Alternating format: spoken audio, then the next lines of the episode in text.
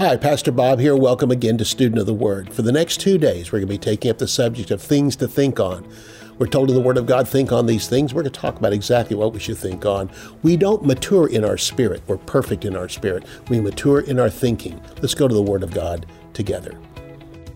For more than 40 years, Bob Yandian has been an expositor of the Bible, making seemingly complicated doctrine easy to understand. Grab your Bible and something to take notes with and study the Word of God with Pastor Bob Yandian. Hello, welcome again to Student of the Word with Pastor Bob Yandian. Great to have you here today with us. You know, the real key to Christian growth is not down here in the spirit. In fact, your spirit is perfect from the moment that you get born again. God recreates it into His very image. Real Christian growth takes place up here. What you think on, what you meditate on, uh, what enters into your mind, what hangs in what you hang on to, and really what God is wanting you to do is stop and think about this. What have I been thinking about all day? What's my mind been on? You usually find out it's nothing. It's just trash, or else it is just stupid stuff. It's just things that you got to do, places you got to go. When God said, Look how much time you have. How much time does it take to drive to the office? How much time to go pick up your kids at school? You could be thinking on the things of God. And believe me, that's where the key to Christian growth comes from, is learning to think about the Word of God, meditate on the Word of God. And that's why I teach on these subjects every day. The Word of God is the most important thing. And thinking on these things is so important. This is what God has asked us to do, to think on the things of God. I'm calling this particular lesson Think to Think things to think on, and it might take a couple of days to get through, but that's all right. I just want to arm you with enough ammunition to think about to where it'll change your thoughts about your daily life. Right now, we're living in the end times. I think you'd have to be stupid not to understand that because, I mean, even if you're just a nominal Christian, you only heard a little bit about end times. The kind of things are going to be happening, you can see it taking shape already. And already there are Christians in fear everywhere. When Jesus told us two things, He told us not to be deceived and told us not to be discouraged. Two things. This is in Matthew chapter 24, where he said, When you see these things become coming to pass around you, don't be deceived and don't be discouraged. Both of them take place up here. You can control yourself from being deceived and control yourself from being discouraged. The first thing about deception is it takes you away from the Word of God. Satan has to take you away from God's promises to cause deception to come into your life. Once you grab hold of that and you're no longer deceived, then discouragement will just go out the window. When you understand what God has to say, you can stare all these things in the face and do exactly what Romans chapter 8 tells you. What shall we then say to these things? What things? Famine, pestilence, earthquakes, uh, wars, all the things it talks about there in Romans chapter 8 says, What do we then say to these things? You can speak to circumstances, the circumstances in your life.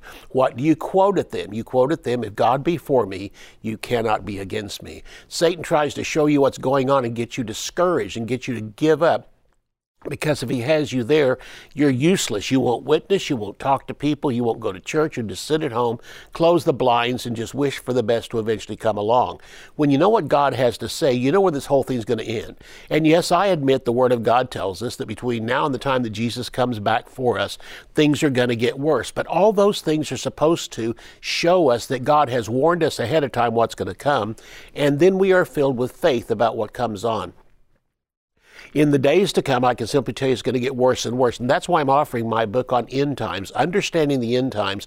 I've offered it so many times, but it's just honestly, I look around me, I read these other things that are on my computer, and what it really comes back to is this Christians do not know what the Word of God says. They're living off what people say, they're reading the, the other things on the internet, and they are just getting discouraged every single day when the Word of God is designed for encouragement.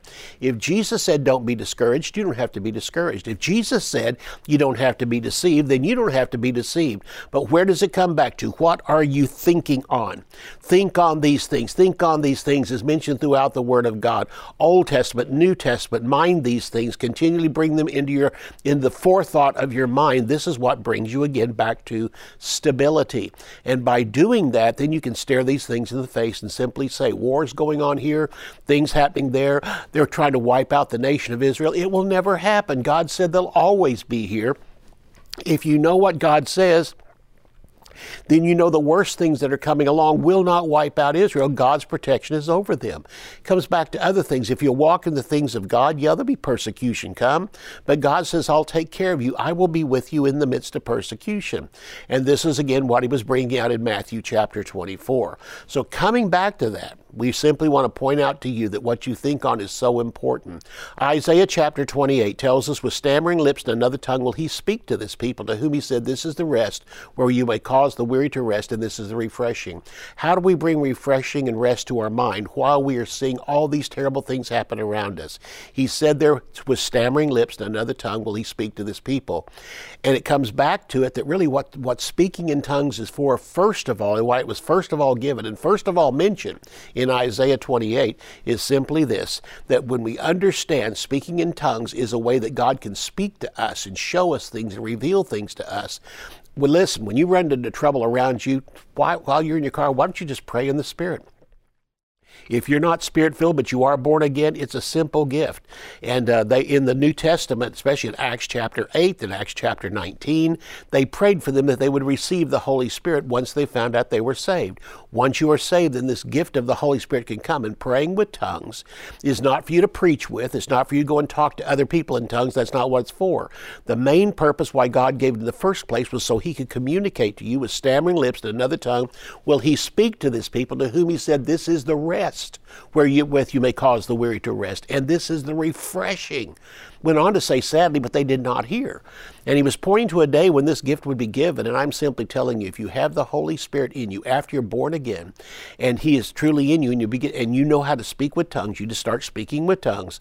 Then you do that, and you don't have to understand what you're saying. God understands what you're saying. But the main point of it is that He can now begin to communicate rest, refreshing, the things of God that He has for you in the midst of what's going on in the world around you. Next of all, the most important thing after that is to think on the promises of God. Meditate on them. Turn to Philippians chapter 4. This is the verse we're going to be taking today. Thanks for watching if you're watching for the first time. Thanks for watching if you're watching the 10th time. And especially thank you for watching if this is something you've been doing on a year by year basis. I've been on, on television now for 10 years, and I'm simply telling you thank you for watching. Thank you for being a part of this. And if you're not a part of this, as far as, you know, not just only watching, but being a partner with me, I'd invite you to be a partner with me. I love it when people stand with me, and the first thing they say is, I identify with your teaching. My heart just understands what you're saying. I feel a connection there. That's the ones I really want to be partners with me. So, anyway, you can go to my website, bobyandian.com.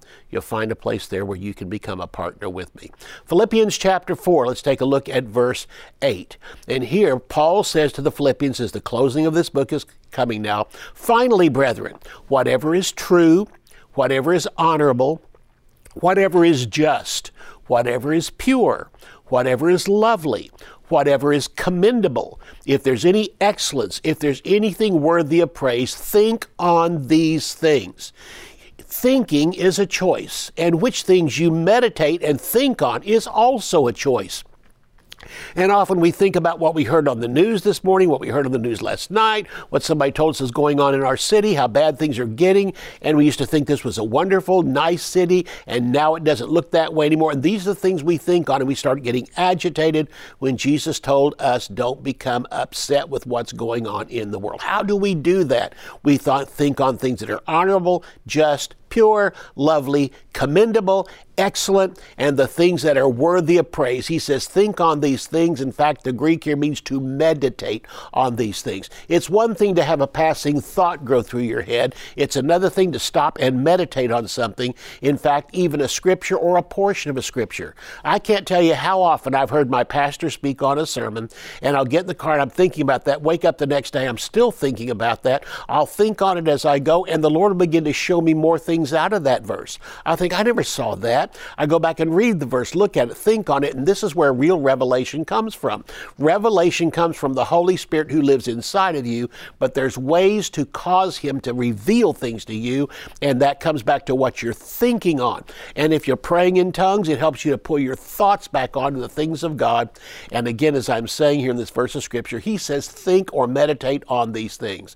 There's a number of things He said here, and I want to take them up just one by one. The first thing that he said was, to think on whatever things are true. Whatever things are true. This Greek word is genuine. It means righteousness or honesty. Think on things that are genuine. Think on things that are righteous. Think on things that are honest. And the truth we should fill our mind with is the Word of God. Your Word is truth. John chapter 17 and verse 17. Thinking on God's Word opens your heart to revelation from the Holy Spirit. And I mean more than just a passing thought. You think about it. It may be a passage of Scripture, it may be a portion of a passage of Scripture. It may be one word that you remember out of a sermon or reading a book that just seems to stand out in there, and the Holy Spirit is emphasizing it. Think on that, think on that, think on that, meditate on it, pray in the Spirit, and guess what's going to happen? All of a sudden, you'll see things out of there that you've never seen before. Why? Because that's the Word of God. The Word of God is like a diamond. Every promise is. And no matter which direction you look at, it looks like a different facet every time. It's the same Word, but you saw a different insight into it because God's taken that verse and not only preaching it to the nations and preaching it to a congregation, preaching it to a Sunday school class or to a home fellowship group, He's actually bringing it out and saying, This is for you personally. And I can't tell you how many times God has showed me something personal out of a verse of Scripture. I get excited, mention to somebody else, they go, Oh, okay. It doesn't mean that much to them. Maybe another word in there does. But that's how individual each promise can be, and each individual word in the promise can be. Again, John 17, 17, Jesus said, Your word is truth. Thinking on God's word opens your heart to revelation from the Holy Spirit. This is what it means in the first psalm where he talks about meditating on the word of God day and night. When you meditate and get revelation from the Holy Spirit, that gives God's word life in your heart, in your mind, and then in your daily life. Miracles come to the one who receives revelation from the word of God and then creation from God's word. When you understand something and something hits and revelation comes from it, now that word can become creative in your life. Now it can recreate the circumstances around you. It can take the world's creation around you of circumstances, then Satan's perversion of it, and actually straighten it out, and you can see the truth behind it. This is what God's word is for. The world, the world today hates God, hates His word, is coming against God, but still comes back to it. Read the end of the book. They'll be gone, and God will still be here. And since I'm on His side and you're on His side, you'll still be here too start to meditate on what God has promised is coming in the future. Meditate on a promise of God and He'll make it personal to you. And that's when you can stand up and say, as Romans chapter 8 says again, speaking to things, say to these things, if God be for me, you cannot be against me. So there's your word for this morning. When we come back from the break, we'll get into the next word, which is honest. Whatever things are true, whatever things are honest, think on these things. I'll see you right after the break. Understanding the end times, one of the most incredible and fascinating doctrines in the Word of God, will bring us comfort for the days in which we live. The Bible says we are to encourage and exhort one another with the knowledge of Jesus returning for his saints. In Understanding the End Times, Pastor Bob Yandian provides a thorough and exciting study to give you more revelation of these times in which we live. Topics include the seven dispensations, the dispensation of the mystery, the rapture of the church, the judgment seat of Christ, Daniel's 70 weeks, the temple discourse, the tribulation, the second coming, the millennial reign of the Lord Jesus Christ. To order Understanding the End Times, visit bobyandian.com. Hi, Pastor Bob here. It's time for my annual ministers conference. It's going to be March the 7th through the 9th in Tulsa, Oklahoma. I'll be speaking. Joseph Z will be joining me, as well as Orlando Juarez, teaching on praise and worship. I look forward to it. Every year has been a life changing event for me and for the ministers who attend. And I believe in, in the year 2024, we're going to see a special move of God like never before. So I look forward to seeing as many of you as possible that are involved in any section of ministry at all. Thanks. Have a great day. Bob Yandian Ministries is training up a new generation in the Word of God. Because of your generosity and faithfulness, this teaching ministry is able to change countless lives. You will never know until you get to heaven how many people received Jesus, were filled with the Holy Spirit, healed, or found God's will for their life through your support and prayers. If you would like to become a partner with Bob Yandian, visit our website at bobyandian.com and click on Partnership. I hope you get your copy of that book on understanding the end times. I've had it out for many years, but you know why it's been out for many years? Because I didn't write when Jesus was coming back, the date, the time, or anything like that. I didn't get into silly predictions. No, I simply stuck with the Word of God. And my gift is taking complicated things and making them simple. That's because I'm a simple minded person. I like to make it as simple as possible. Jesus thought that way. How many times was Jesus talking to a crowd and suddenly thought, oh goodness, I'm over their head? Their heads, their eyes are rolling back in their head. And so he would say, it's kind of like throwing leaven into a loaf of bread. And the women would go, I understand that.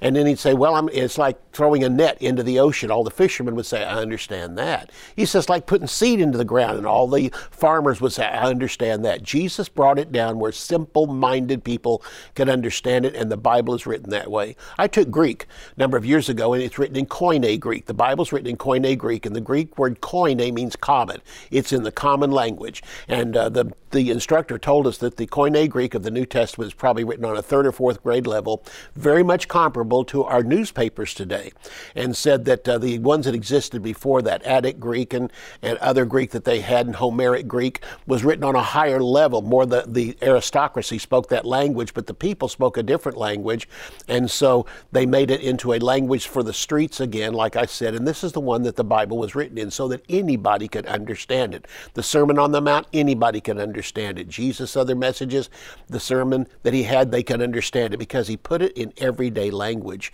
And so this is what this book is on understanding the end times. It is written in everyday language, and I took all the the things that aren't in line with the Word of God and showed why they aren't in line with the Word of God, but then put it together like a puzzle. And when you reach, go, oh, I understand that. I, oh, I see now. And it simply puts it back together. That the fundamentalists who have taught it for years are right. There's coming a rapture of the church, and Jesus is coming back. In fact, we're told in Thessalonians that Antichrist can't even reveal himself till the church is gone. And the church is going to be gone one day. And then the, a greater revival than even was here during the church is going to break out during the tribulation. So I'm not going to teach on end times. I'm just simply saying if that's what's ahead for you, then you can look up because your redemption draws nigh. You do not have to be concerned or worried or falling apart at everything that happens and constantly watching the news and see what's going on. Go to the Word of God and you'll see what's going to go on. You'll find out where we're headed to, and you'll simply say, then let all this stuff happen. All I can say is God's coming back, and I'm going to do my job of witnessing to people. Do we still pray for our nation? Absolutely. Do we still get involved? Of course we do, but we understand something. My nation isn't going to bring this world out of this trouble. It's going to take my Savior, the Lord Jesus Christ, coming back to do that. And so that's where your full assurance comes from. Now we're talking about thinking on the things of God. Let it control your mind, let it control your thoughts. Uh, chapter 12 of the book of Romans deals with this where it tells us that we are to have that mind of Christ inside of us, that we're to be thinking on the things of God, and that uh, the real growth of the Christian life comes by the renewing of our mind. And so, bringing our thoughts into captivity is a key thing in the Christian life and a great sign of maturity when you can grab your thoughts because your thoughts control you. The verse we're using is Philippians chapter 4 and verse 8. Finally, brethren, brothers, whatever is true, whatever is honorable, whatever is just, whatever is pure, whatever is lovely, whatever is commendable, if there's any excellence, if there's anything worthy of praise, think on these things. The word we took up just before the break was the word true. It's the Greek word aletheos. Uh, I remember when our teacher taught us, she said this is where we get some names from, and then and the uh, name Aletha came from that. My first thought was I haven't heard of an Aletha since I was, you know, five or six years old. And here I am now in my 70s. So again, I know I don't look like it, but anyway, I am. But the word true comes from aletheos, and this word again, it's the Greek word for genuine, righteous, or honest. Think on things that are genuine. Genuinely comes from God. Righteous, don't think like the world thinks. I mean, you got to look at what the world says, but you don't think like they do. You see, and you can first, your first thought is, that's not right, that's not scriptural, I'm not going to think on those things. Now, you can't stop them from flashing flashing up in front of you because the world is always out there, but you can keep it from controlling your thoughts. Grab your thoughts and bring them back to. That's why it says, whatever things are true, think on these things. This is a command. He's commanding you to think right. So if He's commanding you to think right, then thinking right must be a decision. Isn't that interesting? So the Greek word again means to be genuine righteous or honest. The truth we should fill our minds with is the Word of God, because Jesus said in John 17 17, Your Word is truth, speaking to the Father. Thinking on God's Word opens your heart to revelation from the Holy Spirit, which God's Word brings life into your heart, into your mind, and then into your daily thoughts, and then into your daily life. Miracles come to the one who receives revelation from the Word of God, and then creation comes from God's Word. When Jesus spoke and created the worlds around us, then our thoughts connected to our words can begin to change situations around us. The second word he brought up is the word honest, and this word comes from semnos. It's the Greek word to be honorable or to be reverent. Whatever things are honorable, whatever things are reverent, what does that mean? To take the things going on around us in the world and instead of looking at them in horror and in fear, begin to look at that and say, God's going to have that in control. He promised he would. He always keeps his word. He's never ever failed to keep his word. And instead of falling back on what CBS says or NBC or any other network and their news, I'm going to fall back on the news of God's Word because God's Word not only speaks for today, it's already spoken into the future. And I can look down the road 10 years, 20 years, 50 years, a thousand years. I can look down the road and understand God has this thing all under control. Even though it looks like it's out of control right now, God says, No, it's going to go so far, and I'm going to put my foot down. I'm going to stop it at that time. In the meantime, I'm giving you permission to keep thinking on my word, to keep using my word, and to keep building up faith in it. So, again, this word appears three other times in the New Testament, and it's translated each time as reverent and honestly. And so it's used as a foundation and a reverence for God. When we use the word fear of God, that's not talking about being, you know, just shaking in fear because God could stomp on you at any time. No, the fear there speaks of reverence. And when it talks about the fear of the Lord, it means the reverence of the Lord. Understand there's just one God.